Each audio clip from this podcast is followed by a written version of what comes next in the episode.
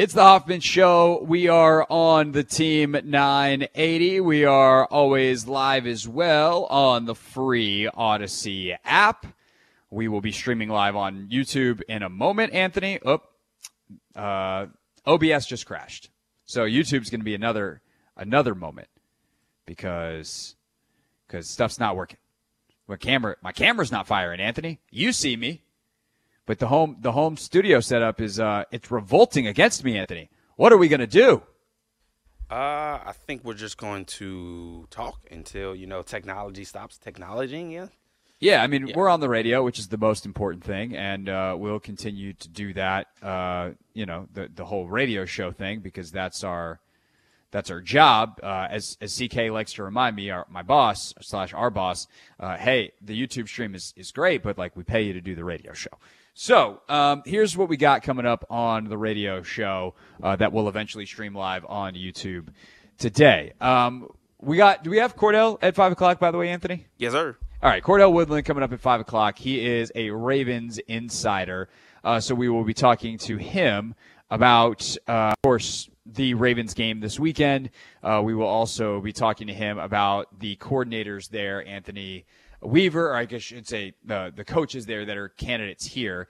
Anthony Weaver, uh, the defensive coordinator, uh, or the defensive line coach in Baltimore, and Mike Macdonald. Uh, we will give you the latest on the Commanders coaching search in that sense, and also I I don't know if you know this, Ant, but Cordell is actually a big Commanders fan, even though he covers the Ravens. So he's got a nice pulse on what's going on here too. Uh, so we'll do that, and then we'll also uh, talk about the AFC Championship game. Uh, also, we we were going to do this yesterday, but with the um, with with the Wizards news yesterday, we oh lord, throat going crazy today. Um, with the Wizards news yesterday, we did not get a chance to play our chat with Jim Nagy from Take Command. So uh, we will definitely do that uh, coming up today. Jim is, of course, the senior director or the executive director, I beg your pardon, of the Senior Bowl, and he is really locked in on one. He worked with Adam Peters for a bunch of years. Two, he's locked in on all the prospects. So we talked to him on Take Command. Tremendous insight, and the Senior Bowl is next week. So we will get him uh, coming up uh, in, in, just a little bit as well. Um, obviously preview the playoff games this weekend. So, uh, big old show coming up over the next three hours. Um, but we'll start the show. Actually, Anthony, what I was doing right before the show was I sat on my couch over there, my new fancy couch that's upstairs here in my, my home office, and I turned my little TV that currently you are on, and I fired up the old YouTube, and uh, we we started watching some quarterbacks.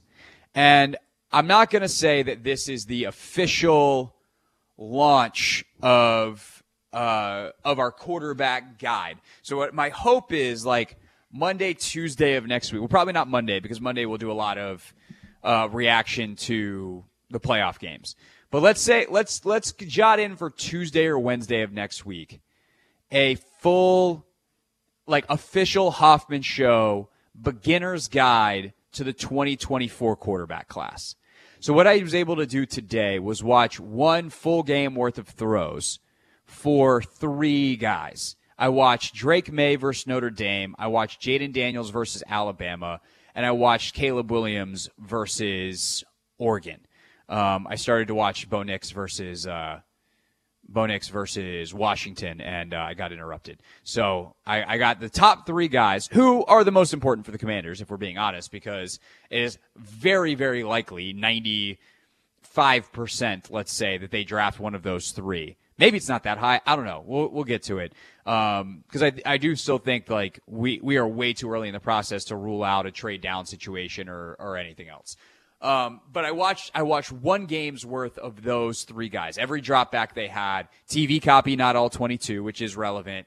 Um, and it becomes especially relevant, I will say, for Maye and Williams.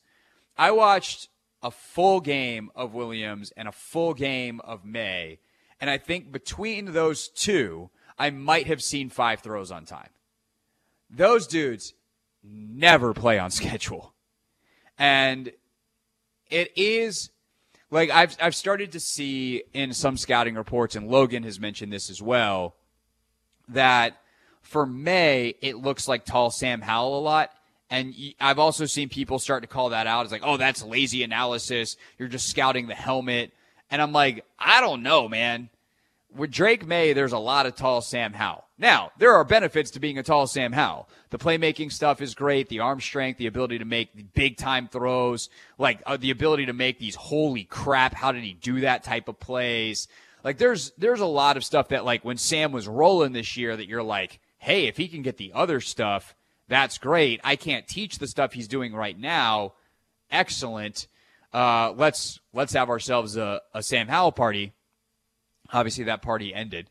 Um, but you see a lot of that stuff with Maye. And then if you're taller, theoretically, once you get into an NFL system, Sam's inability to see the middle of the field, uh, it looks like over some of his offensive linemen at times, is is tremendously discounted. You could actually see some more on time stuff over the middle of the field once he gets into an NFL system with NFL coaching, et cetera, et cetera.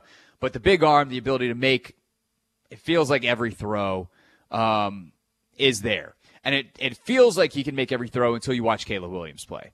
And then Williams does has like the Patrick Mahomes bag of throws, and you're like, oh, neat. I see why everybody loves him. I also could see Caleb Williams, like, to be clear, I'm not trashing Caleb Williams, nor do I think he's going to flame out and bust. But I could see how it happens. And I think that's interesting for a guy that is universally seen as the number one pick because that, do, like, think of like I don't know, Anthony. How much have you watched Williams? How much did you watch him this uh, year? I probably watched like six, six games maybe. Okay, you man, you're up late. They don't never. Speaking of never on time, they don't play on a time that I, that your boy's awake. Yeah. Not in this household. West Coast college I mean, football. He, he, not a chance. He's also from here, so I, yeah, I, no, I, I give him some love. Yeah, no, I, I mean, all all the love for for the DMV kid, but like Think of Patrick Mahomes' craziest highlights. The ones where he scrambles for 10 seconds, winds up spinning three times, like crosses through the pocket twice, and then underhand throws the ball to someone 35 down, yards down the field on a dime. In that uh, game against Oregon, which they lost, by the way, it felt like he did that seven times. You're like, and and the rest of the plays he's running around like crazy. Like he is all over the damn place. Now, I realize it's one game. I got to watch a lot more, but the high end like Mahomesian nonsense that actually works, Caleb Williams has that bag. And there is, and then you see the occasional, like in the game, there are three to four throw. I mean, I'm not, I don't think I'm over exaggerating here. There are three to four throws that are on time and where he just hits it. And like there's there's obviously some quick game stuff and like some predetermined screens and things that are on time. But I'm talking drop back, ball hits or back foot hits, ball is out, and that dude can zip it. Like even in college, one the camera angle at whatever stadium they were at. I think it was I think it was at Oregon. It was. The camera angle super wide, so everything just feels tiny um, compared to like what it feels like in, in the NFL and where the cameras are uh, and the zoom level. And not to mention with the hashes, the field feels enormous because some of these throws are so long. But like Williams can rip it. And that's really impressive. So from a trade standpoint, I understand why he's he's the undisputed number one guy. His escapability, his playmaking ability, his arm strength, his ability to throw from different arm angles, like Caleb Williams is extremely impressive. Um, but I also see, like, I got done watching uh, Jayden Daniels versus Alabama, and I immediately understood why some scouts are going to have him number one. I don't know whether any teams will. Like, will will there be a GM who has three scouts that all think Jayden Daniels is better and he's the number one guy and and that team and certainly is that team Chicago. It does not feel like it at this time in the draft process. But if you want to watch a game or a quarterback has his feet underneath him, is making tight window throws against a high quality defense, is able to showcase extremely high level athleticism as a runner, making guys miss, great angles in the run game in terms of how he uh, makes guys miss and like kind of that Lamar type of thing. Not necessarily the jukiness of Lamar, but you know when Lamar runs and it just feels like everyone else is playing in quicksand. Jayden Daniels does that to Alabama. And then on the on the throwing side again, feet underneath him, on time, often on target. It's not amazing, but it's really good. And he does have some misses, of course, but like generally speaking, he's getting the ball out within the, the scheme on time, on target. And I just think like he looks so much more composed where Maye and Williams in the games that I watched of them drop back and it's like they're waiting to go make a playoff schedule. Daniels is like, can I? Yep. Bang. Can I? Yep. Bang. Can I? Nope. Shift, shift. Oh, there's a throw. Bang. Can I? Shift. No. Oh, crap. Here comes Dallas Turner. Run away from Dallas Turner and four other NFL guys for a 35 yard gain. I will say, on the con side for Daniels, I think I mentioned this the other day. I saw a tweet that I wholeheartedly agree with. Every time Jayden Daniels takes a hit, he looks like a Looney Tunes character. And that does scare me a little bit. It just feels like there's limbs that go everywhere. So I will say that's a little bit scary. Um, you would like a little more. You'd like to feel a little bit better about his his solidity. Like when when even young Russell Wilson like was out there running around. Like Russ was small. Sam has this too. Like those guys are small height wise, but they get hit, and unless you get like rocked like Sam did that that hit early in the year against Arizona, Man. where anybody is going to look like they got rocked. It does. They don't take clean hits. Like Russell Wilson never gets hit clean. Jayden Daniels gets hit clean quite a bit. So that is something he's going to have to learn. He's going to have to learn how to slide. He's going to have to learn how to not take as many direct shots because the dudes in the NFL are bigger and faster, and that's going to hurt more. But if he can learn how to not get hit and look like a Looney Tunes character, I do really like Jayden Daniels. And through one random game each of watching, and I realized that I, I accidentally, it just happened to be what YouTube recommended. This wasn't even a conscious choice. I started with Jayden Daniels versus Alabama, and then I saw a Caleb Williams game or Drake Maye game pop up, and I clicked it. I didn't know the result. I didn't know what happened. It happened to be a loss to Notre Dame, where he does make some really good throws. Like some of the downfield stuff for him is like very, very special and also plays into the Sam Howell comparison. But like that dude can throw a deep ball. Um, and then, and then another Williams tape popped up every throw versus Oregon. I was like, sure, click, watch that. Um, so I picked one of Daniel's best games and probably middle of the pack to not great for the other two, especially Williams versus Oregon. I, I know that was one of his worst games of the season. Um, I, I, my ranking would be Williams, understanding that there's a lot more there and uh, to watch, and also seeing the traits, Daniels and then Maye. And I'm my plan is over the weekend and into early next week to try to watch at least three, if not four to five games of each of those guys, and let's say three each of Penix, Nix, and uh, MJJ McCarthy, and then be able to give kind of a better summary. We'll do like a 20 minute segment where we do a Hoffman Show beginner's guide to the 2024 NFL draft quarterback class. So we'll do that next week. Very much looking forward to it. Um, Anthony, in the meantime, what the hell do we, I like, we, have had so much stuff going on today. We've, we've tossed around so many ideas. What else are, what else are we doing on the show today? What's, what's coming next? What's, what's on the plan? What'd you put in the rundown? Or next? Yeah. Uh, I thought we was mainly going to talk about uh, Daniels and uh, we take some calls on the quarterback stuff. Yeah, maybe that, and then um, hit take a man. Okay, so that's that's the plan. Uh, let's do that. We will take your calls next. 301 230 0980. Who's your favorite of those top three? And do you think one of the next three can break into that bunch? I can also tell you the one that I think will break in potentially and, and why I don't think Maye is a lock to be QB3. That's next. It's the Hoffman Show. We're on the Team 980 and always live on the free Audacy app.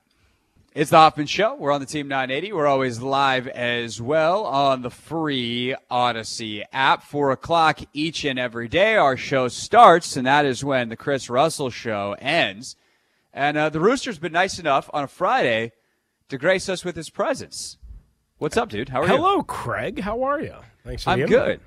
That you uh you you said that in a way that was like su- you felt surprised. Uh, well, when Anthony walked in I, and and asked me to come on, I was like, uh, you know, because I was listening, because I'm being that you're not here today uh, in Right. studio, I'm just kind of taking over your space, or not, or not mo- uh, moving at basically a uh, very glacial pace is is how I would probably put it. Um, So I was a little bit surprised. I was listening to you, you know, talk about your breakdown of the quarterbacks and all that stuff. Uh, I, I've been so focused on the AFC and NFC championship and who's obviously going to be the head coach. That's had to take a little bit of a back burner for me, but. Uh, man, am I intrigued? I mean, this is going to. I, I look from a radio perspective. Even though having the number two overall pick isn't always the best thing in terms of intrigue and possibilities, it is pretty intriguing, and I think will keep us going because there's a couple of different ways they can go. Yeah, without question. And I think like it obviously means that we had a not very fun season to cover. Yes. um, that is that is the nature Correct. of having the number two pick. That is Um, confirmed. but uh, I do think like I, will say we're gonna play next uh, our interview with Jim Nagy, who runs the Senior Bowl. You you obviously know Jim Yes. uh, from from your years going down there and um, just being around the NFL. And he like he was the one who threw out to us like you know hey like don't be surprised if if they trade back and like you know does the new coach like want to run it back with Sam Howell and like I think we have all dismissed that as a possibility. I think realistically, like when you cover the team every day, you're obviously going to know a little bit better than the national people. Um, but I do think it is worth pointing out that the idea that they could trade back should still be on the table. And to me, next week is super intriguing in that way. And I, I teased Chris like there could be one quarterback in the next group of three that could that could switch groups that could bust that first group of three, and I think it's Bo Nix. Like I think the Oregon quarterback is going to rise tremendously in this process, and I also am very curious to see what happens with Drake Maye, who's kind of been seen as this number two guy, but realistically, man, like the tape isn't that good from this year from the people that have watched it. And so if you got one guy who interviews great and his tape is just getting better throughout his college career, mm-hmm. one guy who had not a great year and is maybe riding a little bit on on preseason hype, I wouldn't be surprised if Bo Nix enters the equation. And if there's four quarterbacks in that top group, that definitely affects how Washington has to think about it. Yeah, so a couple of things for me. Um, you know, um, and I still have a lot of work to do, so let me be clear on that. Um, I I wasn't in love with Drake Maye when you know w- when I was first kind of thinking about oh the number two overall pick and assuming that Caleb goes number one, Chicago, so on and so forth. Which I guess we can't say for absolute certainty. Um, you know, Seems maybe it- highly likely, seems we'll highly see. likely, correct. But maybe it's a different team. Who knows? But but it seems likely that he's going to go number one. But Drake Maye to me, like when I walked away, I watched a lot of that Virginia game on that Saturday night. I don't remember mid October. I wasn't thrilled with him. The last two games at Clemson, at NC State, you know, tough environments, road environments, but I wasn't like, wow, this guy. You yet you watch a bunch of the cut ups. And I know you watch way, way, way, way, way more than I'll ever be able to watch. You watch a bunch of the cut ups and you do see a kid with a juicy arm, mm-hmm. size, just what you want, right? Can flick the wrist, can do whatever he wants. But I haven't been able, and, and maybe this is just me, I haven't been able to reconcile with what I've seen at other times. But is that is that me looking for negatives? Is that me looking oh. for like, well, he wasn't great every game, and I shouldn't hold that against him? Kind of like Ben Johnson, you know. And I- I'm just gonna, you know, make a weird comparison here. Sure. Like Ben Johnson and the Detroit Lions offense isn't great every time you see them. But by and large, he's put up really good ranking statistics, numbers, productions, design, this, that, and the other thing. But I mean, if you watch the wrong game, you're going to walk away going, eh, "Ben Sure. Johnson's not for me." S- am I doing that for? Am I doing that for Drake Maye? Are you doing that for Drake Maye? Well, I think I think part of the equation there is like how often, Yeah. right? Because you know, if you go watch, I'm trying to pick, I'm trying to think if there's a good football player for this. I mean, shoot, you could do it with Sam Howell. If you want to watch the Sam Howell highlight tape, Sam Howell is one of the greatest quarterbacks that's ever played. Yeah. If you want to, you want to make a two minute cut up, like some of the stuff that dude did this year was nuts. Yes. The throw to Terry against Denver, you know, some of the running around, like the toughness. You want to make a highlight tape of Sam Howell? Sure. But watch every game, watch every snap and see how often it's that versus the other stuff. Right. You know, if you want to take uh, J.R. Smith or Jamal Crawford's best games as NBA players, like Those dudes scored 50 multiple times in their career. They also weren't the the guys you wanted to be the best player on your team because your team wasn't going to be very good because mm-hmm. they did that three times a season. You know, they crossed 40 three times a season and 50 once, you know, as opposed to LeBron who averages 30, 30 a night. So I, I think it's a matter of like uh, trying to predict, and this is what makes the NFL draft so hard, Chris, is like, how often would you get in your system as an NFL head coach or an NFL OC and a GM? How often would you get good Drake Maye where he shows off that beautiful touch on the deep mm-hmm. ball, where he can play pinball and then and then make a play, versus he just threw it into the ground again? Or like, why did you take that sack? Why did you why did you not get why can you never right. get the ball out on time? And by the way, Caleb Williams is kind of the same way. He's better than than Maye and his good, but that dude is never on time. So I, mean, there's so many questions that I have about all of these guys, but I, you know, and I know it's your show, so, but I, I wanted to ask because you're you're more down so far from what I can tell on these guys than I was expecting. Because I thought from afar, and again, granted, I'm not either watching a lot of USC at 11 o'clock on a Saturday night. Just yeah, being honest, but I mean, I've seen a lot of cut ups. I've seen a lot sure. of clips. I've seen some parts of games. I, I look at Caleb Williams as being more you know, off platform play extension, uh, you know, razzle dazzle, as opposed to just absolutely breaking your back from inside the pocket. Is that fair or no? Oh, yeah. No, okay. that's totally fair. And I think the question that people have is like, how much of that was the offense? How much right. of that was his O line? How much right. of that was the skill position around him? And can he do it? But I, I think, like, you know, we obviously all were paying attention to that sack to pressure ratio number yep. for Sam earlier this year. Mm-hmm. The numbers for pretty much all these quarterbacks in that number in college, which tends to translate pretty well to the NFL, are not good. Yeah, like if, if they're a little dudes, low, they're a little lower on Maye and uh, and Caleb than they are right. on Jayden Daniels, like right? Michael Pen, right, yes, and Michael Penix's number right. is like elite. And so if you want to look at that, like maybe Penix is like Penix is the guy from the pocket that I think is is most most intriguing, but like right. it becomes like okay, how much did you do it in college? Yeah. He's 24. He had multiple Knee injuries. serious injuries. Like there's other stuff, but it's also like this is why you can't just watch college football right. and and say you can do it there, you can do it here and it's really hard. Like there are some skills that translate. Like if you can cover man to man in college yep. in the SEC, you're probably going to be all right in the NFL. Like you know, I always go the NBA is my wheelhouse in a lot of the scouting stuff. I know more uh, of some of the, the, and honestly, it's an easier process. Uh, but like if you can rebound in college basketball, you'll rebound well in the NBA. Mm-hmm. That that that trait has traditionally translated very well. If you're Caleb Williams running around like a crazy person it doesn't mean you can't learn to play from the pocket in the NFL, and it doesn't mean you can do that uh, in the NFL either. So it's just it's such a difficult projection, which sure. is why quarterback is a bigger crapshoot than say here's a better, more direct football comparison. Logan will tell you evaluating offensive tackles really easy. If you can do it well in college, you're probably going to be pretty good in the NFL. Mm-hmm. And so that is why some of these positions are seen as more crapshooty. But like, what are you going to do? Not take a quarterback because right. it's a crapshoot? No, you right. need one.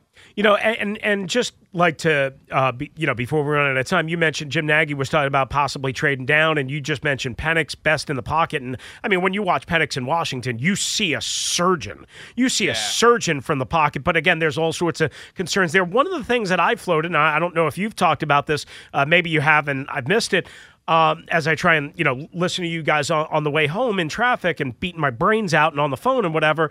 Um, the only way that you exist in traffic, exactly. Right? Famously, um, I've said I've said this. What if what if you don't love love these guys for various mm-hmm. reasons, right? And I know it, it's hard to turn your nose at, at at any of these three guys at the top. But what if you say, like Penix or Bo Nix, a little bit more, and you say, all right, maybe we trade out of two, maybe we go to five, six, wherever, whoever wants to jump up uh, get some other help for our football team. And then what if you package a couple of the second round picks or maybe another, uh, you know, a later first round pick and a second round pick to move back into the, totally. I don't know, 20, 21, 22 range of the first round and grab one of these guys. Again, a Nix, a Penix, somebody like that there. And now you're getting more help for your football team and you're getting better value theoretically, and maybe a little bit more of a secure, surefire projection. Is that fair? No, I think that's. I, well, I don't know about the surefire projection part, and I think that's the part that makes it hard. If you could tell me, like, if we want to use Madden ratings, mm-hmm. right? If you tell me that, like, I might get a 95 in Jayden Daniels, but he might bust, or I could definitely get an 88 in Bo Nix, like, and trade down and get more stuff. Like, I might just be like, give me the sure thing. Yeah, but the yeah. problem is, is you know that sounds better because the risk feels lower because it's a lower pick. Realistically, it's the same crapshoot. Like, Bo Nix might also be a bust, or Michael Penix might totally be a bust um, which is why this is so hard. But I, I, don't think that's crazy either. And I think a lot of fans have already decided if you don't take a quarterback at two, yep. like you're taking crazy pills. And I think to your point, where we are 100% in alignment, uh, which always I think terrifies the both of us. Um, but where we are 100% in alignment is if you don't love one of these guys, or you don't think there's that big of a difference mm-hmm. between them maximizing your value becomes important. Because like even you know I, I haven't even gotten this far in the draft yet but logan's watched all these guys at this point and we were talking about it on take command the other day. Like joe milton the quarterback out of tennessee that dude throws the ball 85 yards in the air like he is he is going to be a top of the second round guy that is as physically gifted mm. as anyone in any draft. Now is he accurate? Is he on time? Does he process it well? Like all that stuff is why he's going to fall. But from a pure trait standpoint, like that dude's insane. And so if you fall in love with that and you think like we know how to coach that and you have a good interview with him and everything, do you just say we'll take a we'll take Marvin Harrison it too? Right. Like Marvin Harrison's going to the Hall of Fame, right? Like, and I'm not talking about his dad. I'm talking yeah. about Junior. Yeah. If like if we if we think that that dude's a Hall of Fame receiver and we're pretty confident we can get Joe Milton with the fourth pick of the second round, we'll do that. Like, I, I don't think any of that is unreasonable. That's why it's fun to talk about this stuff in January because everything is on the table. And we're going to learn a lot more starting next week with the Senior Bowl and then obviously Indianapolis and uh, on down the rest of the scouting process. Yeah, you got it. I'm, I'm with yeah. you. And by the way, it doesn't scare me to agree with you. I mean, I That's feel good. almost better that, you know, because I'm considered the wackadoo of this radio station. Which, uh, by the way, very high bar. I mean, yes, exactly. uh, and and I guess we'll all be wacky on stage next Friday night yes, in some way, yes, shape, or form. True. But I, I, like mean, it makes me feel right better now. because you know you're you're considered you know, more scholarly and smarter and all that stuff, right? Eh, uh, certainly compared to me. I don't know. It's smarter. I, I, don't know, but I mean, I, I do feel better that you're not like Chris. You're, you're a big bleeping dummy you know, no, by, you by maybe wanting to trade down. You know, you are spot on here, my friend. Uh, and by the way, as Chris just said, we will be yes at uh, Bethesda Theater next Friday. It's 1067 The Fan versus the Team 980 live. Uh, obviously, talking about what they'll do with the number two pick, what they'll do in free agency. Uh, and by that point, we'll have our Super Bowl 58 matchup. We'll predict all of that, all off air, on stage, and uncensored. Get tickets today at BethesdaTheater.com, and it's sponsored by Main Street Bank. Cheer local, bank, lo- bank local. Put their team in your office. Visit mstreetbank.com for more information. Rooster, appreciate some time, sir. Thank Thanks, you. Greg. Appreciate you. Have a great weekend. Uh, when we get back, that conversation with Senior Bowl Executive Director Jim Nagy. It's the Hoffman Show. We're on the Team 980, always live as well on the free Audacy app. Big thanks to Chris Russell for popping in with us for a segment. That was a really enjoyable segment with Chris. And of course, you can catch his show one to four daily before us here on the team at 980. Catch Cordell Woodland covers the Ravens with us at the top of the hour. Insight on the AFC Championship game this weekend. Insight on Mike Macdonald and Anthony Weaver. Uh, but right now, insight from a man who is running the biggest event not named the NFL Combine on the scouting calendar. Jim Nagy is the executive director of the Senior Bowl, and we caught up with him on Take Command about Adam Peters, who he used to work with uh, back in New England, with about all the, the, the prospects and kind of the shape of this draft. So uh, it's all in the interview. I, I don't need to set it up anymore. Here's our chat with Jim. Our guest today is Jim Nagy, the director of the Senior Bowl. Just a man who knows so much about everything going on this time of year in the NFL prospects, front office folks. Got a great read on the coaching search uh, type of candidates as well. So, Jim, appreciate your time here on Take Command. Yeah, guys, thanks for having me on. Absolutely. Uh, by the way, runs uh, I think Logan and I's favorite event of this time of year oh, year yeah, as well. Absolutely. I miss miss going down to Mobile as a beat reporter now that I'm stuck in a studio every single day. But uh, Jim, you have such a great feel not just for the prospects that we'll talk about in a second, but for the front office type of folks around the NFL. Um, commanders get Adam Peters, who is widely considered the best guy on the market. What's your experience been like with Adam, and, and what do you think about that hire for Washington? Yeah, AP and I were together for like seven years, I want to say, in New England. Um, yeah, it was great. I, am happy for Adam. It was, it was, a really good hire. He's he's been, he's won everywhere he's been, you know, and so I he's he got out of that Patriots tree and, and kind of jumped into a new tree in Denver, and um, you know he won there, and then he now he's won at San Francisco. So he's been a part of different winning organizations and not just the Patriot way. Um, you know, like I went to Seattle after New England. It was a completely different way to do things, which is so beneficial as a as a leader just to see different styles and different values, you know, value systems in, a, in an organization. So, no, happy for AP. He's obviously ready for it. Uh, he's been interviewing for these jobs for a while now, um, going through the interview process, and, and he could be selective. He was in a great situation. Why would you leave the 49 organization when you're competing for Super Bowls right now if, if you didn't believe it was a you know the right fit and the right thing to do? So, just really happy for Adam. Happy for the Commanders organization. They got a good football guy. Yeah, and obviously he's got a big decision coming up here in the draft, and obviously the coaching hire is going to be a big part of that. But you know, probably quarterback at two. You guys obviously there's some there's that three kind of the cluster of three at the top there that everyone's really excited about. But you guys got some big names at the Senior Bowl. How do you view that pick, and like what direction would you go if you're Adam? Yeah, it's certainly going to be dependent upon if the whoever the new head coach is feels like Sam Howell could be a guy that you could work with. Because if if you don't have to go quarterback right there, I mean, you can you can trade out. There's going to be people that want a quarterback. Um, so you could you could you could you know Adam could uh, his first year um, go out and get a lot of draft capital, which for for any personnel guys a lot is fun to think about, right?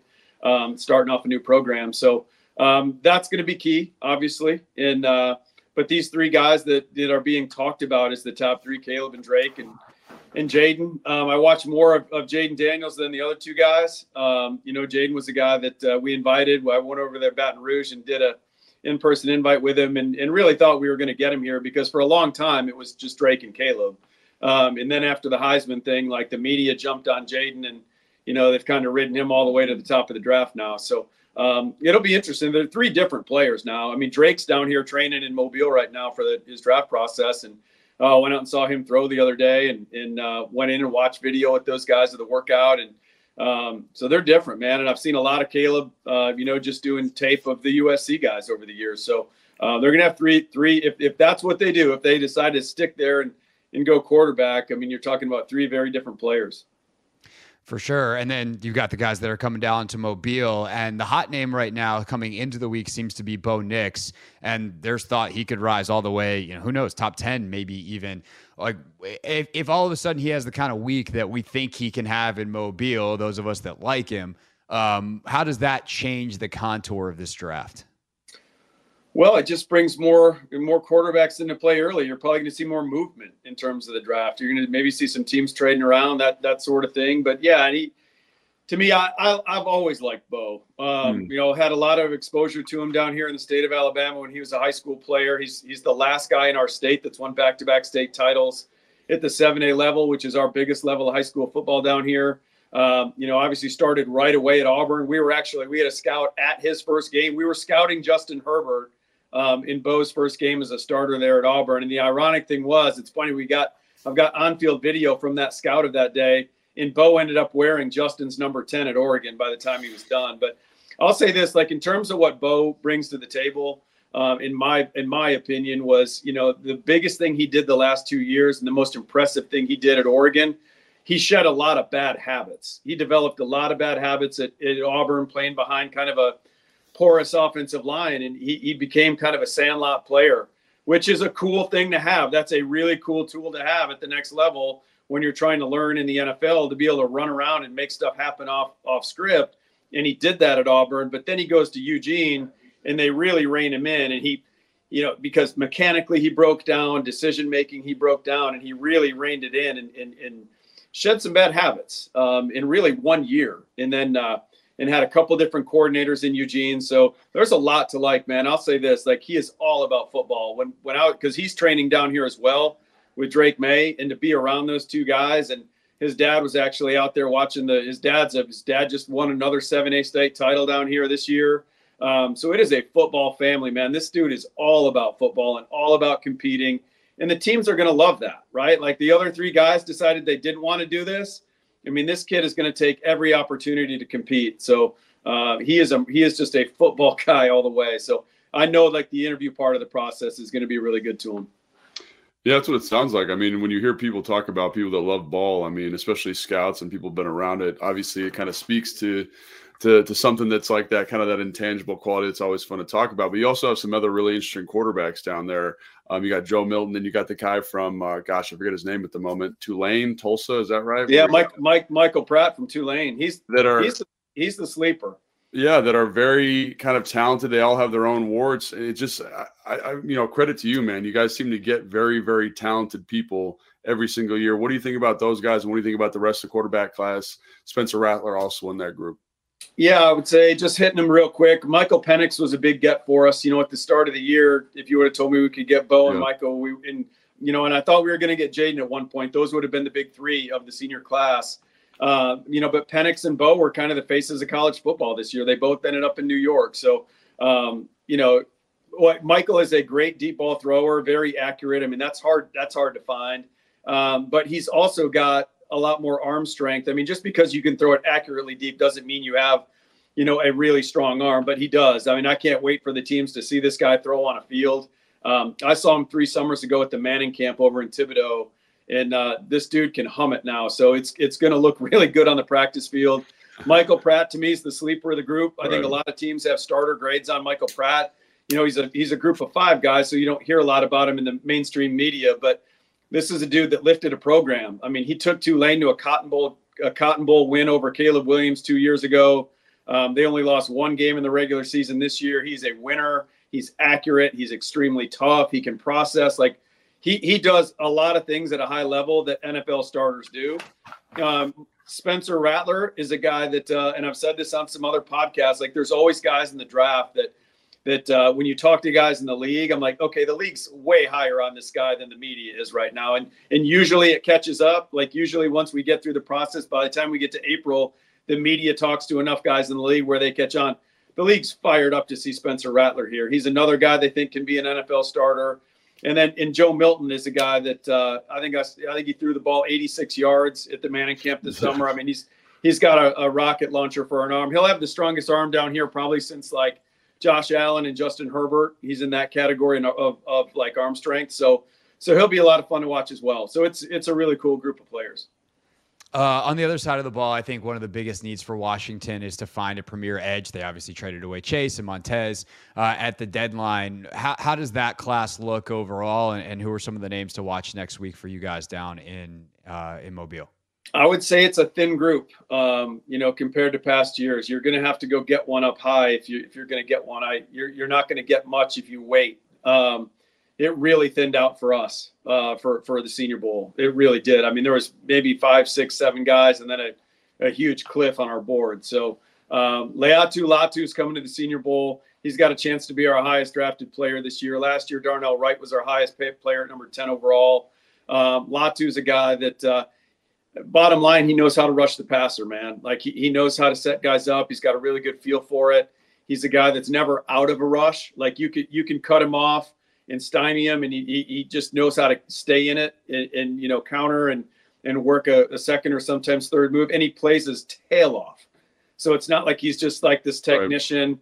Right. Um, so he's he's a really accomplished uh, pass rusher and then some other guys down here. Marshawn Kneeland is a name that I think people are going to learn what you know coming out of Senior Bowl week. Adisa Isaac at Penn State, um, and Chris Braswell is a guy at Alabama that really got overshadowed the last two years by Will Anderson and Dallas Turner. Um, but you know I've seen Chris's name in some of these mock first round drafts, and you know he probably belongs up there. He's going to test well at the combine, he's, and he's one of the rare five star guys at Bama that like didn't play right away and really had to like earn his time and bide his time to get on the field. And then when he did he re- really had a breakout year this year as a senior. So, so those are a few names. I, I, I think Braswell and and Latu will probably go the highest of the group. And who knows, maybe maybe Kneeland and Adisa will will sneak up there too in the second round. Yeah, obviously Washington's picking there in the second round, and there's the guys that I think are interesting from like a height, weight, speed standpoint in that group, like Darius Robinson and Myles Cole from Texas Tech. Like, what do you think about those guys? And like in terms of edge and just from having traits, um, like could they elevate their draft stock with a good performance at the Senior Bowl? Yeah, I think those, I didn't mention those guys because I think they're they're probably more like five techniques. Than, than, oh, interesting. Than yeah, they're big guys. They're big body guys for sure. They're big body guys, and, and and Missouri played Darius Robinson out there on the edge this year, so he was like a jumbo edge for those guys, and I do yeah. think he runs well enough where he could do that. Like in what I, my last last team I worked for was the Seahawks, and we had a a Leo position in our four three defense that that uh, Bruce Irvin played. I could see Darius doing that at 290 pounds. I mean, this guy. He is a he is an absolute specimen. If you guys aren't going to make it to Mobile, if you saw this dude, like the old getting off the bus deal, like he's the first one off the bus, um, and he made a nice jump on tape this year. He he was he was eligible for last year's Senior Bowl. Kind of fell right below the line. We had him in the fifth round. I think he's definitely going on day two this year. Um, and then Myles Cole is going to be the longest guy in the draft. He's got like an 87 inch wingspan. Yeah. It's it's really freaky. So, um, and he's a guy that can kind of move up and down the front. So it'll be a big week for Myles. I think you know people question instincts a little bit um, with Myles, yeah. but he's he's going to test really well. He's super long. So in, in a league that's just like valuing traits more and more year in and year out, um, Myles Cole is not going to fall to. If he does make it to day three, he probably will make it to day three. Um, but I, I don't see him lasting very long on day three.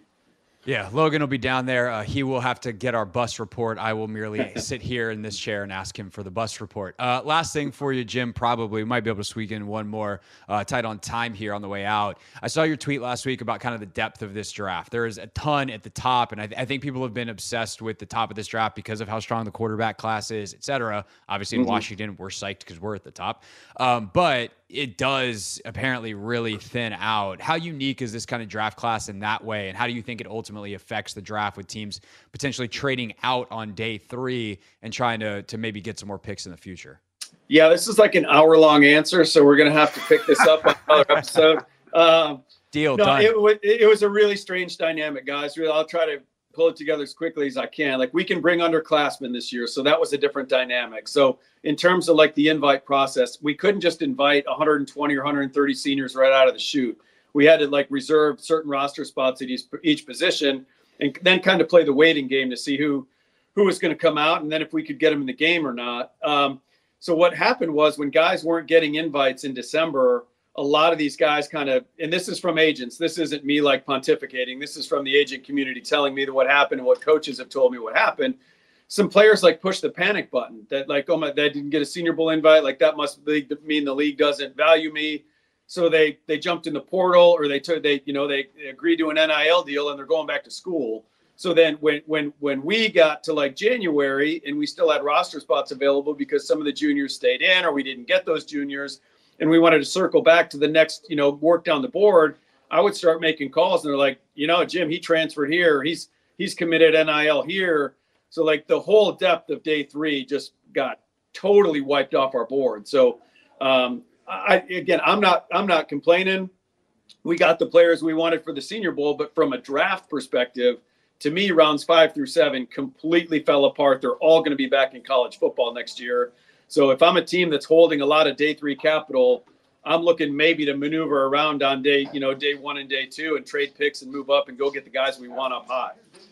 Yeah, no, that makes a lot of sense. And obviously, Washington, fortunately, has five picks in the top 100, uh, so they can hopefully get in with uh, what they need before that drop off. But going to be interesting to watch for sure. Uh, Jim, Logan, I'll see you next week. Uh, I, I've got to get down there next year. I, I miss coming down there when I used to be on the beat up here. Um, always a great event. Uh, you guys have such a tremendous group this year. We look forward to watching it on TV, those of us that won't be in Mobile. And uh, we will definitely have you back to unpack that answer and, and, and much more sometime after the after you get done with uh, your your day job down there with with the Senior Bowl next week. well, awesome. Thanks for having me on, guys. Logan, I'll see you next week. Yep. Thanks. Logan and I then were able to react to everything that Jim had to say there on Take Command, uh, including talking more about trading back and all the all the different quarterback stuff.